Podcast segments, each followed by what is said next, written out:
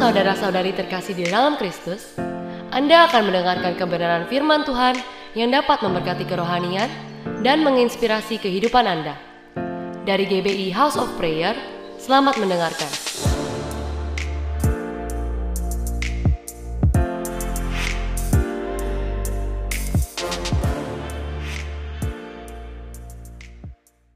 Mari kita akan bersama-sama membaca dari Mazmur 23. Mazmur 23, Mazmur yang sudah kita kenal, yang mungkin kita hafal, sering kita nyanyikan, Mazmur 23, Tuhan gembalaku yang baik, Mazmur Daud.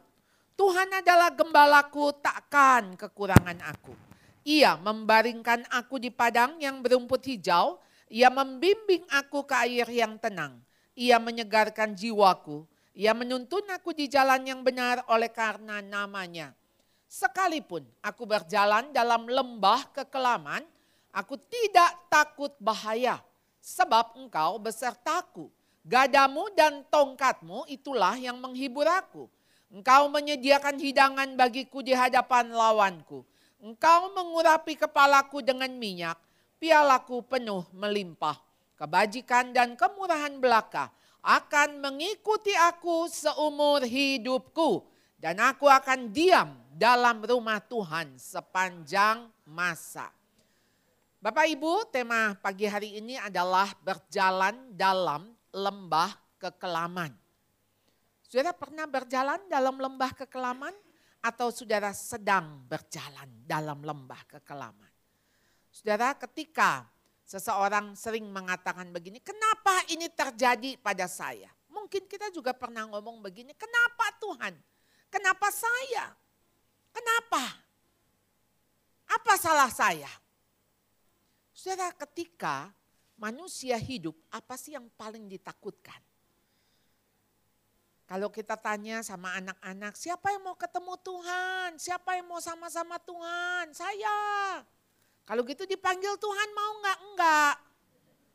Dipanggil Tuhan karena supaya bisa sama-sama sama Tuhan. Saudara, setiap orang yang hidup, dilahirkan, itu dimulai dari kelahiran tapi berakhir di kematian. Setiap manusia pasti mati. Nggak ada yang hidup selama-lamanya. Itu cuma cerita H.C. Andersen. Oh dia bahagia selama-lamanya. Tidak. Karena manusia mau kecil, mau remaja, mau pemuda, mau sudah tua, bisa mati. Dan bisa kapan saja. Murid saya umur tiga tahun meninggal karena demam berdarah. Ada yang empat setengah tahun karena lever. 18 tahun karena amuba. Secara kematian bisa menjemput siapa pun. Mazmur 90 ayat 10 mengatakan masa hidup kami 70 tahun dan jika kami kuat 80 tahun. Dan kebanggaannya adalah kesukaran dan penderitaan. Sebab berlalunya buru-buru dan kami melayang lenyap. Bisa bayangin saudara hidup itu cuma 70, 80 kalau kuat. Dan itu kebanggaannya juga kesukaran dan penderitaan. Jadi kita nggak heran kalau orang bilang begini, tahu nggak ya dulu ya saya tuh pernah susah sekali. Saya tuh pernah hidup, wah nggak ada nasi. ya Saya tuh mesti makan, wah kerak apa misalnya ya. Saudara banyak orang ketika membanggakan, yang dibanggakan adalah penderitaan. Kenapa? Tentu saja bukan penderitaan itu sendiri, tapi dia berhasil melewati penderitaan itu. Kalau saya bisa sampai hari ini, saya sudah lewat bagian itu. Berlalunya buru-buru dan kami melayang lenyap. Ini kita sudah di bulan apa saudara? November. Ya, sudah masuk ke dalam minggu yang ketiga. Ya, ini bentar lagi kita udah Natal, udah selesai 2019. Masuk 2020. Ah, baru rasanya tuh baru beberapa bulan. Kita sudah mengakhiri. Baru minggu lalu sekarang udah hari Minggu lagi. Time flies. Waktu rasanya cepat berlari. Nah, saudara, ini 70 tahun kira-kira kayak Senin sampai Minggu. Jadi ibaratnya kalau umur 0 sampai 10 itu hari Senin. 10 sampai 20 Selasa, 20 sampai 30 Rabu, 30 sampai 40 Kamis, 40 sampai 50 Jumat. 50 sampai 60 Sabtu. Saya udah 55 tahun, berarti saya udah Sabtu siang. Udah weekend. 60 sampai 70 hari Minggu. Saudara udah mau selesai nih, selesai di hari perhentian Minggu. Jadi kalau 70 sampai 80 mah udah bonus ya. Di hari Senin kan, balik lagi Senin kan. Jadi makanya kalau udah 80 wah pesta juga semua merah ya warnanya ya. Udah bukan hitam karena apa? Udah suka cita, udah bonus. Saudara mestinya ketika kita dipanggil Tuhan, ya kenapa mati itu keuntungan? Kenapa? Karena kita berjumpa dengan Tuhan, nggak usah ditakutkan. Jadi saudara kapan Mazmur 23 dibacakan? Kalau saudara lihat film-film di apa film-film barat, itu kalau acara kematian itu pasti dibacanya Mazmur 23. Jadi Mazmur 23 saudara, itu Mazmur 23 ayat 1 sampai 3, itu bicara tentang aku dan dia. Tuhan adalah gembalaku, takkan kekurangan aku. Iya, ia membaringkan aku, ia membimbing aku, ia menyegarkan jiwaku, ia menuntun aku, aku dan dia. Aku orang pertama, dia itu orang ketiga. Saudara, tapi di mana mulai aku dan kau? Aku dan kau mulai di ayat yang keempat. Saudara, di mana ketika hubungan itu lebih intim, yaitu ketika berjalan di dalam lembah kekelaman. Sekalipun aku berjalan dalam lembah kekelaman, aku tidak takut. Saudara, siapa sih yang gak takut dengan kekelaman, kegelapan, Saudara pasti menakutkan yang namanya gelap bukan? Dan saudara yang namanya malam hari itu pencuri, perampok ya, semua di malam hari. Jadi makanya ketika saya ingetin anak saya, kenapa jangan pulang tengah malam? Karena tengah malam itu orang jahat pasti lebih banyak daripada siang hari. Kira-kira begitu ya. Karena di malam hari kegelapan ada, oh seolah-olah nggak kelihatan. Jadi kalau saya bikin jahat di malam hari kan saya nggak kelihatan. Saudara ketika ada di dalam lembah kekelaman, kenapa takut? Pemasmur Daud itu tahu persis karena dia pernah jadi gembala. Lembah kekelaman itu seperti sebuah uh, bukit ya, dua bukit. Itu mengapit dan di situ lembah. Saudara namanya lembah, itu berarti ada di bawah. Kenapa gelap? Karena dua bukit ini yang menaungi gitu ya. Jadi gelap saudara. Daerah gelap itu bersembunyi para perampok. Jadi kalau saudara ingat orang Samaria yang murah hati. Itu cerita tentang orang Yahudi yang jalan lalu dia dirampok. Saudara kenapa perampok itu bisa bersembunyi di situ. Binatang buas bisa bersembunyi di situ. Dan Daud pernah mengalami Ketika dia berjalan lewat itu dan dia harus jalan karena dia mau mencapai rumput yang hijau.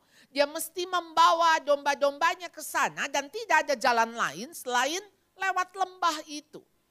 Dan dia bilang, tapi sekalipun aku berjalan dalam lembah kekelaman, aku tidak takut. Apa yang membuat tidak takut? Sebab aku enggak sendirian. Aku bersama dengan engkau. Aku berjalan bersamamu Tuhan. Dan gadamu tongkatmu itulah yang menghibur aku. Jadi saudara saya yakin dia mengalami ayat keempat itu baru dia mengatakan Tuhan adalah gembalaku. Tak akan kekurangan aku. Saudara dia mengalami itu baru dia bisa ngomong. Baru dia bisa proklaim baru dia bisa nyatakan Tuhan gembalaku. Saudara kalau kita mau ngomong Tuhan itu baik. Lalu saudara nggak pernah merasakan kebaikan Tuhan. Saudara itu namanya omdo. Omong doang. Ya, karena apa? Saudara nggak pernah mengalami kok Tuhan baik. Lalu bagaimana saudara bisa cerita Tuhan baik? Lalu saudara ngomong gini, katanya Katanya sih Tuhan baik ya. Katanya, katanya Tuhan baik. Tapi baik nggak menurut Anda? Uh, nggak tahu ya. Saya nggak pernah ngalamin tuh Tuhan baik. Kayaknya Tuhan marah melulu sama saya nih. Soalnya ya hidup saya sial melulu. Jadi kayaknya mah Tuhan gak baik buat saya, tapi baik buat orang-orang. Sudah waktu kita nyanyi tak berkesudahan, kasih setiamu Tuhan. Ya, Tuhan Yesus baik, baik itu baik buat saya enggak? Saudara gimana ketika saudara tidak merasakan kebaikan Tuhan? Ketika itu tertutup oleh kekhawatiran saudara, oleh ketakutan saudara. Saudara kemarin saya baru konseling pagi hari dengan seorang teman. Lalu ketika dia cerita saya dengar. Lalu dia bilang aduh ampun deh hidup gua. Saya lagi bilang ya hidupmu ya ampun. Enggak ada apa-apa suami oke, anak oke, kesehatan oke, okay, rezeki oke. Lalu yang kamu, ya gue takut aja, gue takut. Nanti bagaimana? Kalau sampai orang begini, gue takut. Anak gue nanti gimana? Gue takut. Ya ampun itu takut udah terjadi belum? Belum sih. Ya ampun kenapa ditakutin? Saya bilang mungkin besok Tuhan Yesus datang. Puji Tuhan, haleluya. Kita mesti anytime siap, kita dipanggil Tuhan, udah selesai Kenapa saudara ketika ketakutan menguasai saudara, saudara nggak akan bisa melihat kebaikan Tuhan. Kenapa? Saudara dikejar yang namanya ketakutan. Saudara, ayat yang ke-6, saudara, kebajikan, kemurahan belaka akan mengikuti aku. Saudara, kata mengikuti, kata aslinya adalah mengejar. Ada beberapa terjemahan, dia, dia tulisnya bukan follow me, tetapi pursue, kejar. Saudara tuh kalau dikejar, itu kan artinya saudara pasti mau ditangkap gitu kan. Namanya juga dikejar. Dan pasti dapat. Saudara tuh sedang dikejar oleh kebajikan dan kemurahan Allah. Dikejar saudara. Dikejar oleh Tuhan. Tapi tentu syaratnya Tuhan beserta dengan saudara. Dan kalau saudara disertai oleh Tuhan, artinya saudara ada di dalam perkenanan Tuhan. Ingat Yusuf, apa pun yang Yusuf lakukan berhasil karena dia disertai Tuhan. Saudara disertai Tuhan kenapa penting sekali. Tapi saudara mau tahu di mana saudara disertai Tuhan tentu ketika saudara ada di dalam hadirat Tuhan. Di dalam perkenanan Tuhan. Mengapa Tuhan menuntut kita hidup kudus? supaya kita berkenan di hadapan Tuhan. Tuhan bilang, aku kudus, maka hendaklah engkau kudus. Ketika Tuhan kudus, Tuhan menuntut kekudusan karena tidak ada seorang pun dapat melihat Allah kalau dia nggak kudus. Itu syarat, saudara. Lalu bagaimana kita kudus? Kita yang cemar ini, saudara. Kita yang berdosa, kita masih hidup dalam kedagingan. Enggak ada lain kita selalu datang kepada Tuhan. Kita cuma bilang Tuhan saya lemah, tapi tolong saya. Saya mau ikut Tuhan, saya mau ada di dalam hadirat Tuhan. Please Tuhan, tolong saya yang lemah. Tuhan pasti berkenan ketika kita mengandalkan dia. Dan aku akan diam. Saudara kata diam di sini, ada beberapa terjemahan menulis dwell, diam.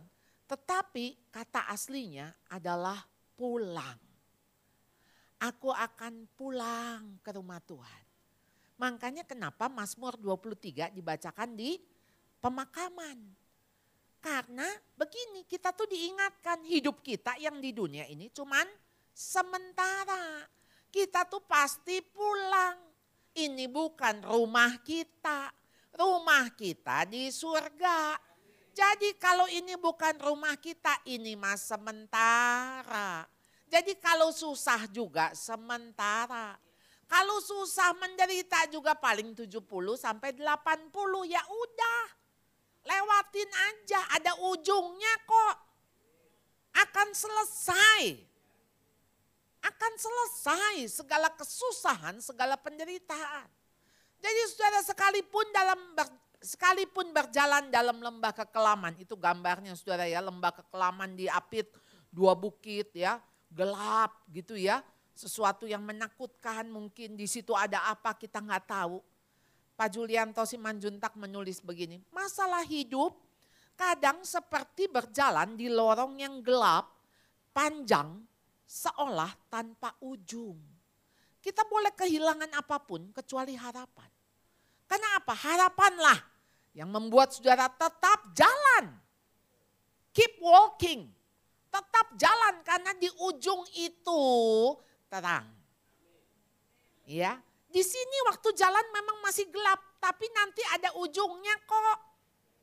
Pasti ada ujungnya dan ujungnya itu terang. Jadi tetap berjalan. Jadi kalau jatuh jangan tergeletak, berbaring, lalu pasang tenda. Saudara kalau jatuh, bangkit, bangkit lagi, bangun lagi. Bangun saudara. Ayo jalan dengan Tuhan.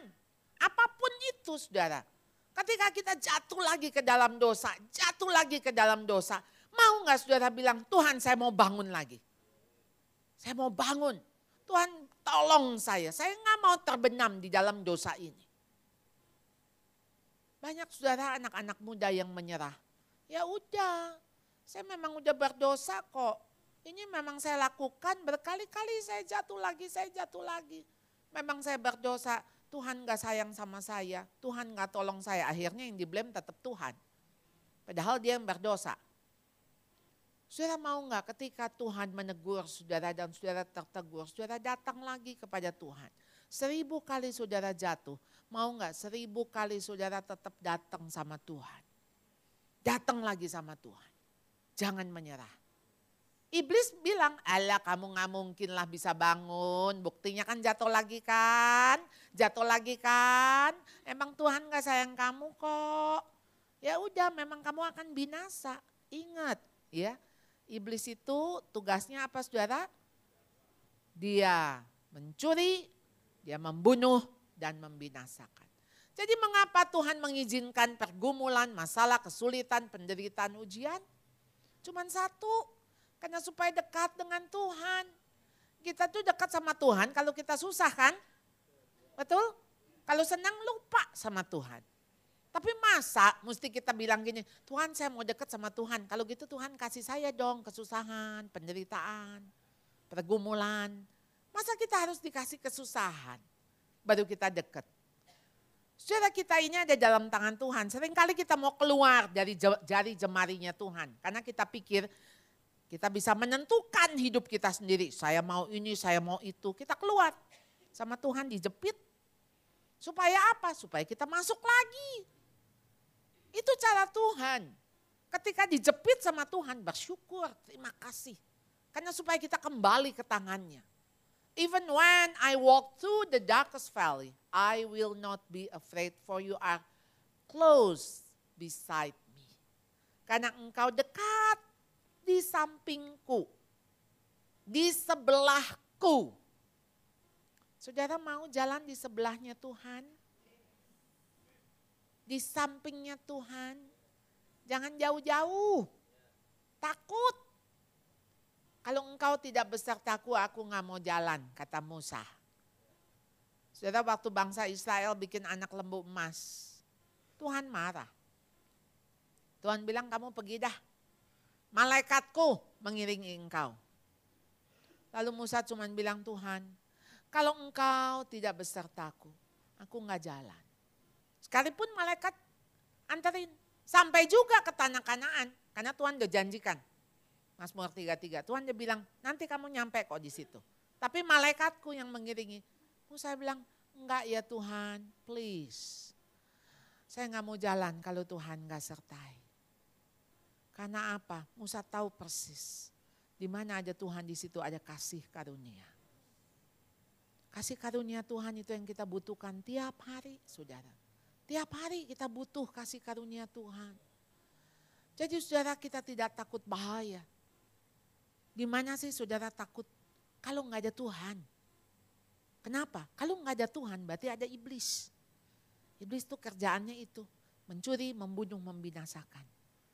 Tapi Tuhan bilang aku datang supaya mereka mempunyai hidup dan mempunyai dalam segala kelimpahan. Dan Tuhan sudah memberikan hidup yang berkelimpahan itu yaitu hidupnya sendiri. Aku gembala yang baik, gembala yang baik memberikan nyawanya, hidupnya. Saudara kalau Tuhan udah mati-matian buat kita sampai mati di kayu salib. Masa kita nggak mau mati-matian buat Tuhan? Masa kita korban perasaan aja nggak mau, korban capek nggak mau, korban uang nggak mau. Anda mau apa saudara? Kalau Anda hitung-hitungan sama Tuhan, Tuhan nggak hitung-hitungan. Tuhan bilang, kamu itu aku mengasihi engkau, ya, sehingga aku mengaruniakan anakku yang tunggal untukmu. Masa yang lain aku nggak berikan? Masakan yang lain aku nggak berikan uang anakku yang tunggal aja dikasih. Saudara, Tuhan itu memberikan seluruhnya kasihnya yang begitu besar. Sampai kita kita nggak bisa nggak terharu dengan kasihnya Tuhan. Sehingga kalau seperti ini saudara masih takut, kalau saudara masih takut, berarti saudara nggak percaya sama Tuhan. Tuhan aja udah ngasih hidupnya, Masa dia nggak akan jaga hidup saudara? Kita tahu sekarang bahwa Allah turut bekerja dalam segala sesuatu untuk mendatangkan kebaikan. Syaratnya apa saudara? Segala sesuatu, termasuk penderitaan, akan mendatangkan kebaikan. Syaratnya dua, apa saudara? Mengasihi dia dan terpanggil sesuai dengan rencana Allah. Jadi akan segala sesuatu akan baik saudara, apa pun yang saudara alami, kalau saudara mengasihi dia. Kalau saudara terpanggil sesuai dengan rencananya, apa saudara-saudara ingat Ayub? Apa saudara? Yang Ayub lihat bukan penderitaannya. Yang Ayub lihat ketika dia mengatakan, dulu saya cuman kenal Tuhan lewat apa kata orang. Tapi sekarang mataku melihat engkau siapa. Karena Ayub bilang, dulu tuh aku cuma tahu tentang Tuhan. Sekarang aku kenal Tuhan. Itu makanya bedanya knowing about dengan knowing God. Knowing about God dengan knowing God. Saudara cuma mungkin tahu tentang saya. Tapi saudara nggak kenal saya. Yang kenal saya siapa? Suami saya, anak saya, pembantu saya. Itu mereka kenal siapa saya. Tapi saudara cuma tahu tentang saya. Kenapa? Karena kita tidak berelasi. Tapi begitu berelasi, pasti kenal. Kenal saya seperti apa. Jadi saudara, kita tuh mesti berelasi dengan Tuhan supaya kita kenal.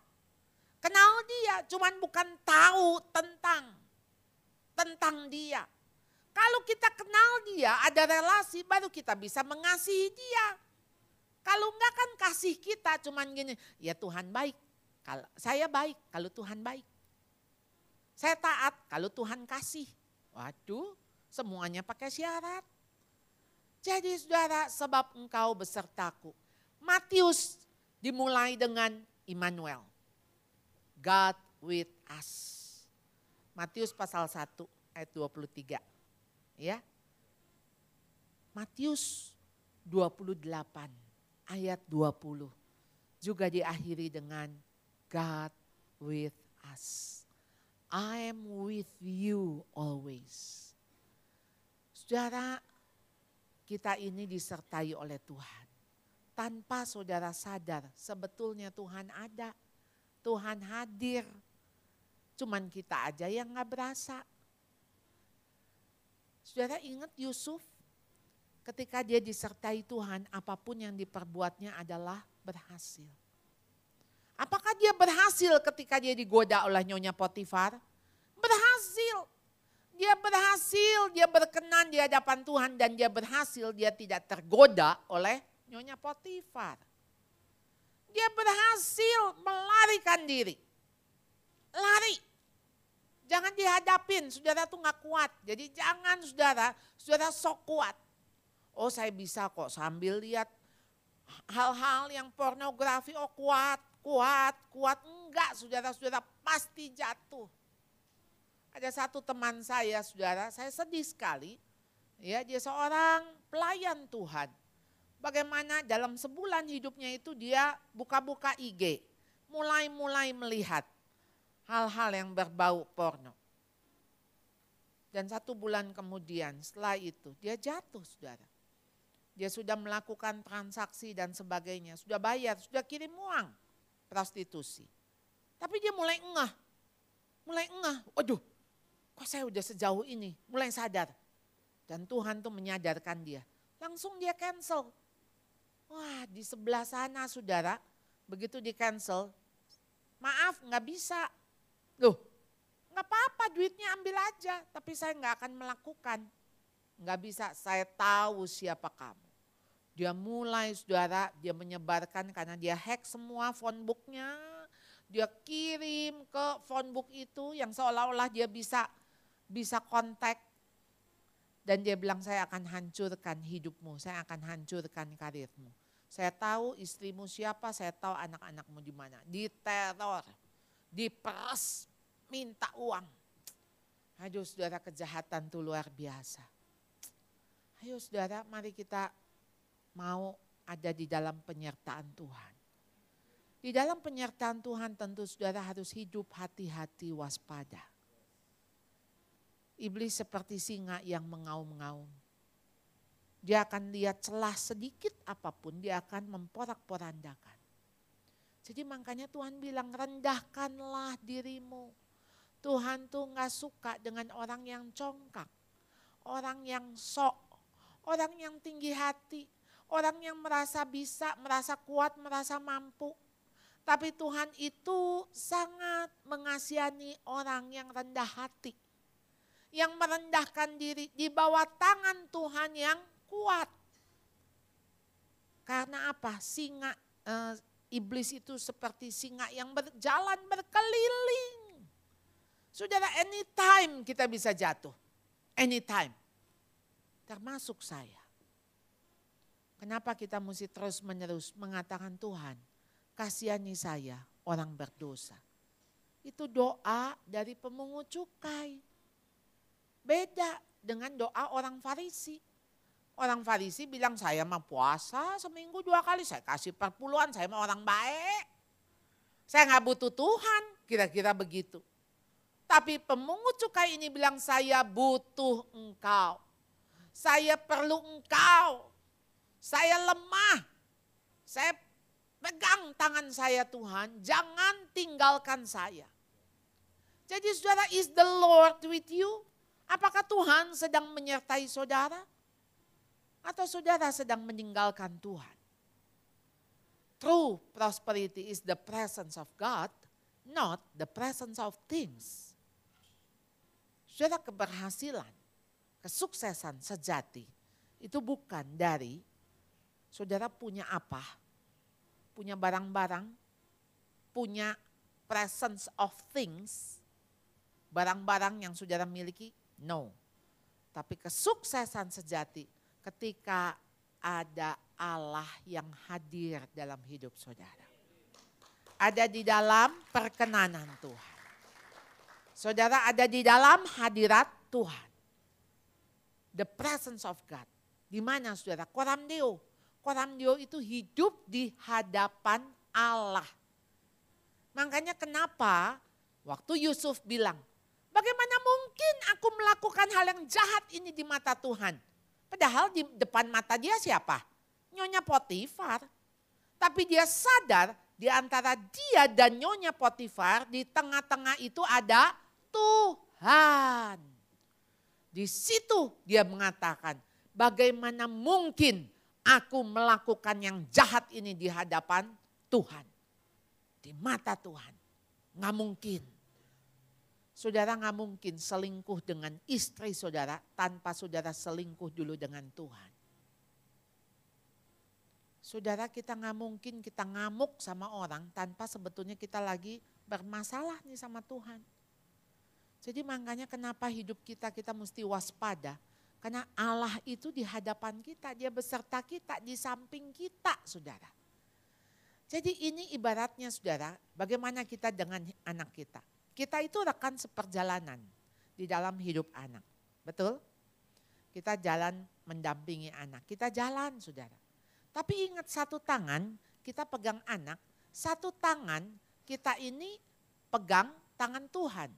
Ya, jadi saudara rekan sekerja Allah ya. Jadi satu tangan pegang anak, satu tangan pegang Tuhan. Jadi di samping kita saudara itu lihat ada Tuhan. Saudara nggak usah takut. Ke mana pun saudara jalan, asal saudara berjalan gandeng Tuhan. Maka Tuhan yang akan pimpin. Tapi saudara sampai berapa lama kita bisa gandeng tangan anak? Kita juga mungkin kita akan pergi duluan. Jadi yakinkan, pastikan tangan anak kita pertemukan dengan tangan Tuhan.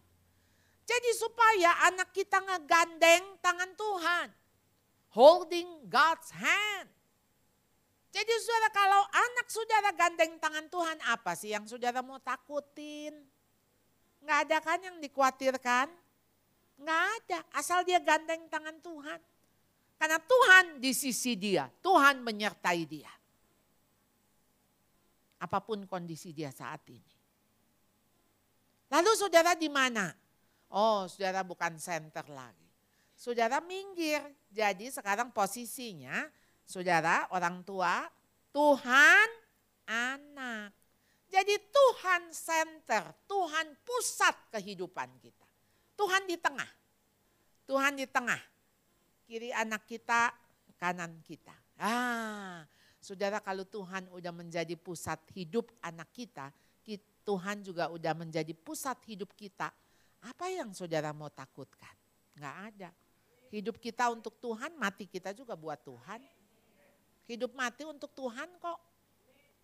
Jadi saudara, I will try to walk with God in the dark than go alone in the light.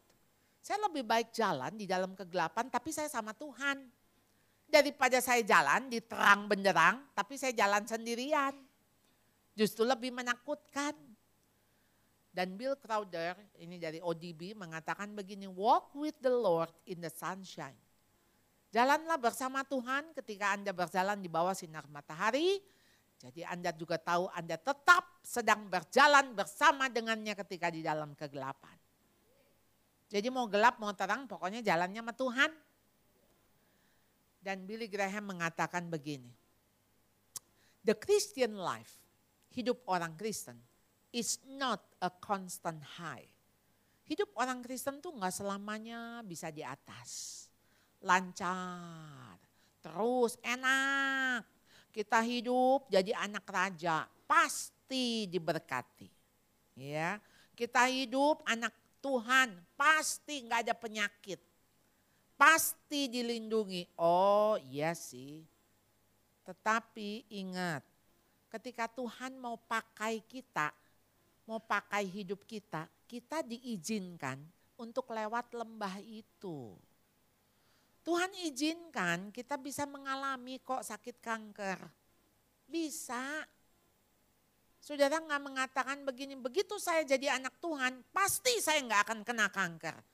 Oh kita ini masih hidup di dunia yang berdosa, kita masih makan makanan yang kotor, yang apa namanya yang jorok, yang memang makanan ada zat kimia mungkin bisa kena bisa kena apa pun itu, saudara. Tuhan izinkan. Tapi ketika kita lewatin itu, saudara ingat kita tuh bersama dengan Tuhan.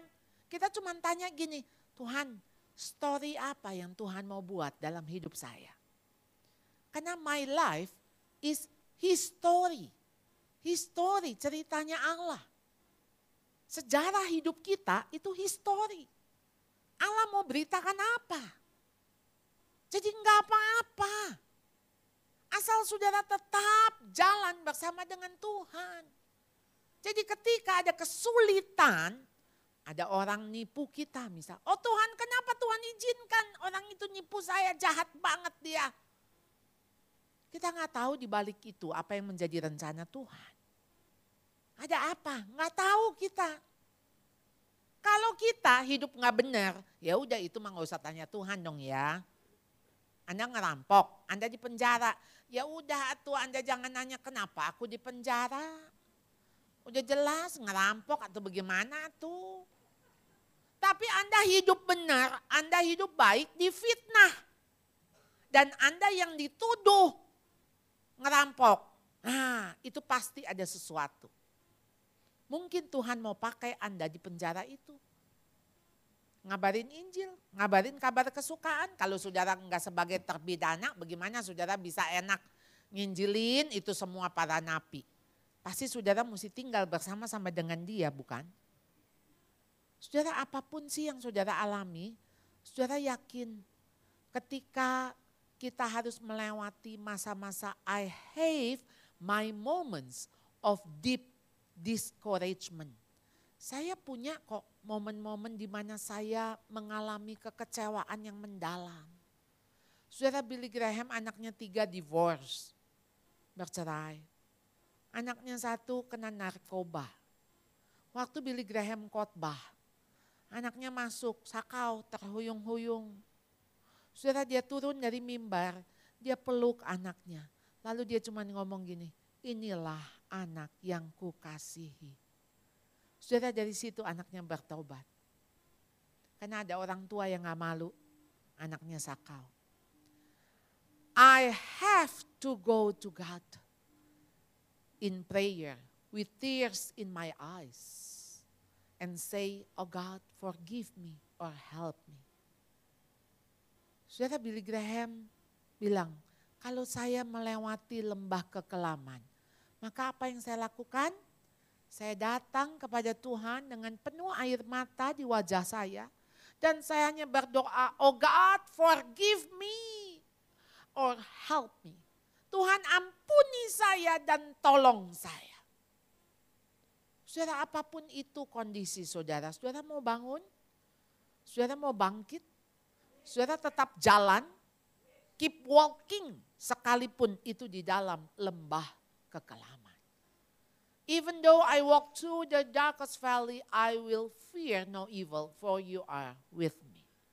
Karena engkau besertaku. Mari kita berdoa. Ya Tuhan kami bersyukur kami memiliki engkau Allah yang perkasa, Allah yang hidup. Allah yang maha hadir, Allah yang penuh kasih.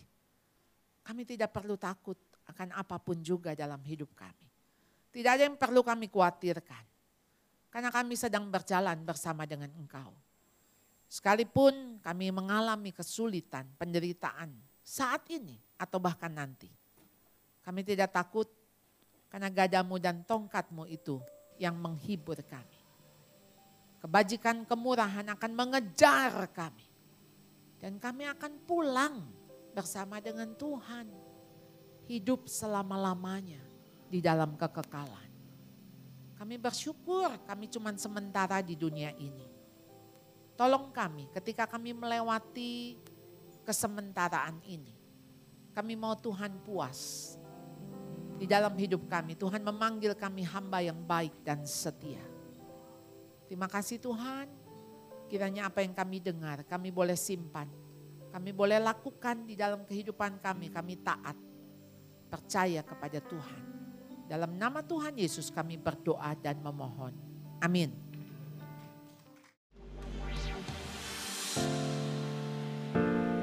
Anda telah mendengarkan sharing firman Tuhan yang disampaikan oleh hambanya. Dapatkan rekaman ibadah melalui website hope.church/sermon. Tuhan Yesus memberkati.